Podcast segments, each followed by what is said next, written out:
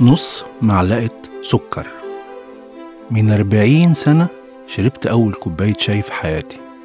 بعد أول بق كده معجبنيش، قررت أعمل زي الكبار وأقول لمرات عمي ممكن نص معلقة سكر. في الحقيقة نص معلقة دي خلت طعم الشاي اختلف تماما. حبيت الشاي بسببها، وبقى ليه معايا مشوار طويل. عرفت بعد كده لما كبرت إني بشربه بثلاث معالق، يعني زيادة. بس لما جالي سكر حبيت أبقى شجاع، قلت لبنت أختي لما سألتني قد إيه سكر، معلقة واحدة بس.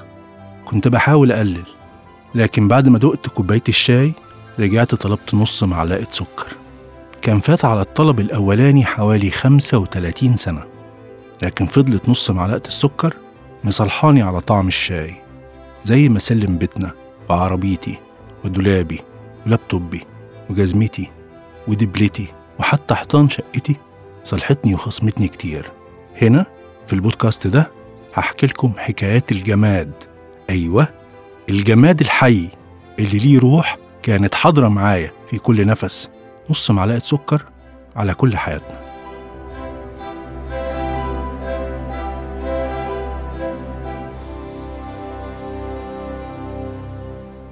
جزمة مقطعة تمام زي أنا، رسم عليها تراب الطريق مئة ألف تجعيدة.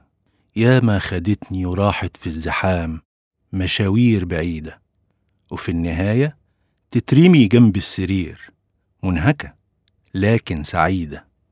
من كام سنة صاحبة خطايا، مرة في خير مرات خطايا. لا عمرها يوم اشتكت لكن بكت على صوت بكايا، على آه مني، على تنهيدة. والنهاردة معاد طلوعها على المعاش، مش باقي من نعلها حتة قماش، حتى رباطها اللي اتلضم ميت مرة باش. لكن سؤال واجعني الليلة عاش، هي دي المجدعة؟ إن أرمي جزمة متقطعة دابت عشاني، عشاني أنا يا مشاعري البليدة.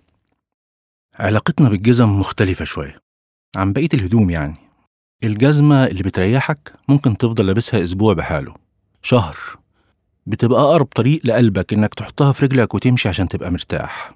الجزمة أنت بتلمعها بنفسك. الجزمة لما بتتقطع أو فيها حاجة بتبوظ بتجري تصلحها بسرعة لأن هي جزمتك المفضلة. وأنا بقى شخصيا عندي عقدة مع الجزم، إن أنا بحس بندالة شديدة جدا بعد ما جزمة ريحتني وقعدت لابسها سنتين ثلاثة وخلاص انتهت، إن أنا مفروض أرميها. علشان كده عندي صف جزم قديمة بشيلهم واحدة ورا التانية كأنهم طلعوا على المعاش، بيقعدوا يرتاحوا في الجزامة. اتفرج عليهم من بعيد لبعيد، لكن قلبي أبدا ما بيطوعنيش إن أنا أرميهم. تحية لكل جزمة صاحبة خطايا، وتحية لكل جزمة جاية هتصاحب خطة جديدة.